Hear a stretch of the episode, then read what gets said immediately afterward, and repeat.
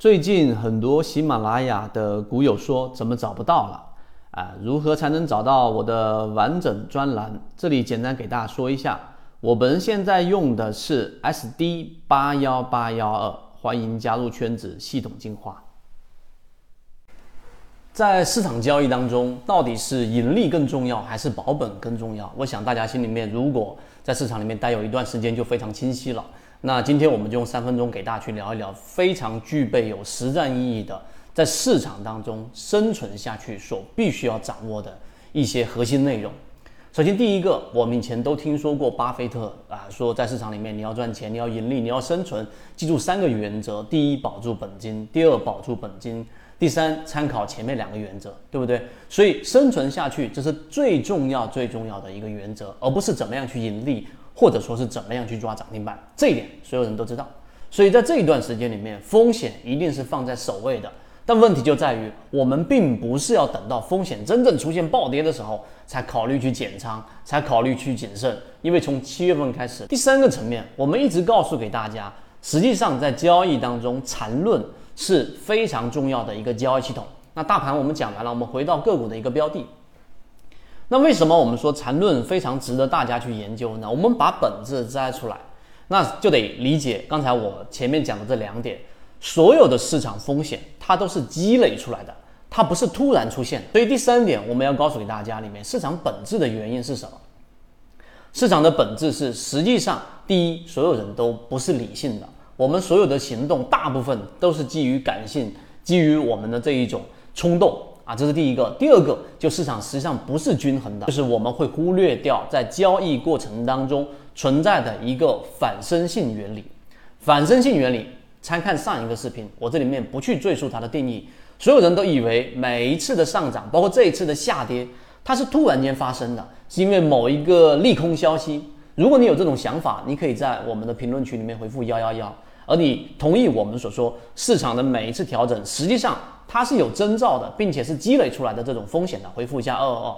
那么最后，我们给大家去说，这个过程当中，我们到底忽略了什么最重要的因素，导致在交易当中我们失去了保住本金的能力，就是刚才对于风险的这个认识。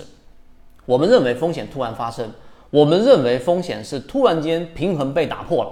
但是呢，实际上无论是大盘还是个股，它都是一个积累的过程。那这里面就是我们忽略了什么因素。第一啊，我们刚才说了，所有的股价都是买卖双方所达成的一个均衡，却忘记本身我们所处的这个金融市场啊 ，A 股交易市场里面存在着我们的这个反身性原理，也就是说，你作为交易者来说，你的每一次的判断，实际上又反过来影响着股价，而股价呢，又反过来影响着趋势，而趋势本身也对股价产生了影响，而股价又对着所有的交易者又产生心理上的一个影响。这里是非常复杂的，当然我们不可能在这么短的时间内把这个内容阐述清楚。我们忽略了市场一个很重要的因素，就是刚才我们所 说, 说互相影响的这个因素。好，回到这个第四点，最重要的也就是最后一点，我们说到个股。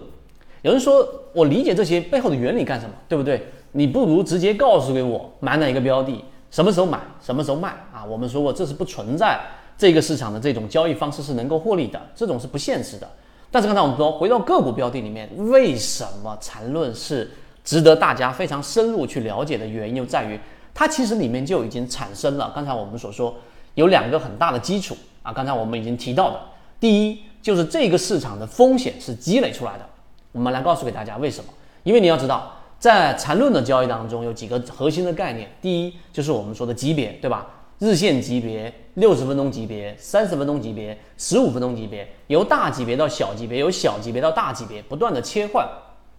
这个过程当中啊，第二个重要的概念就是我们所说的背驰。你要了解，刚才大盘的背驰存在，个股的背驰也存在。所以缠论它的买卖点里面就基于刚才两个，一个是级别，一个是背驰。风险就是在、哦、我们举个实际的例子，当一个标的不断的上涨，你拿了一个标的不断不断的上行，它这个上行过程当中是保持着一个动量的，那这个动量它会不断不断的减弱，是源自于上方的抛压。所以这一个减弱的过程，上涨动力在不断的减少，而阻力在不断的增加，这是一个渐进的过程，是一个积累的过程。所以缠论里面在不同的级别跳到更小的级别上，你就能看到在日线级别上看不到的积累的风险。那当然里面会有涉及到一些啊我们说的交易模型的元素，但这一点你明白了之后，你就知道缠论它的核心在这里，而不是你去研究到底这一笔，这个很重要，技法上的这是怎么样画一笔，怎么样去画一个中枢，这肯定很重要。但是你如果不理解刚才我们所讲的这一个风险是不断积累的过程，实际上就存在着我们说在交易当中追涨，在交易当中明明已经盈利了，但是呢却把这样的一个呃利润没有锁定住啊等等这一系列的原因，都是源自于这个。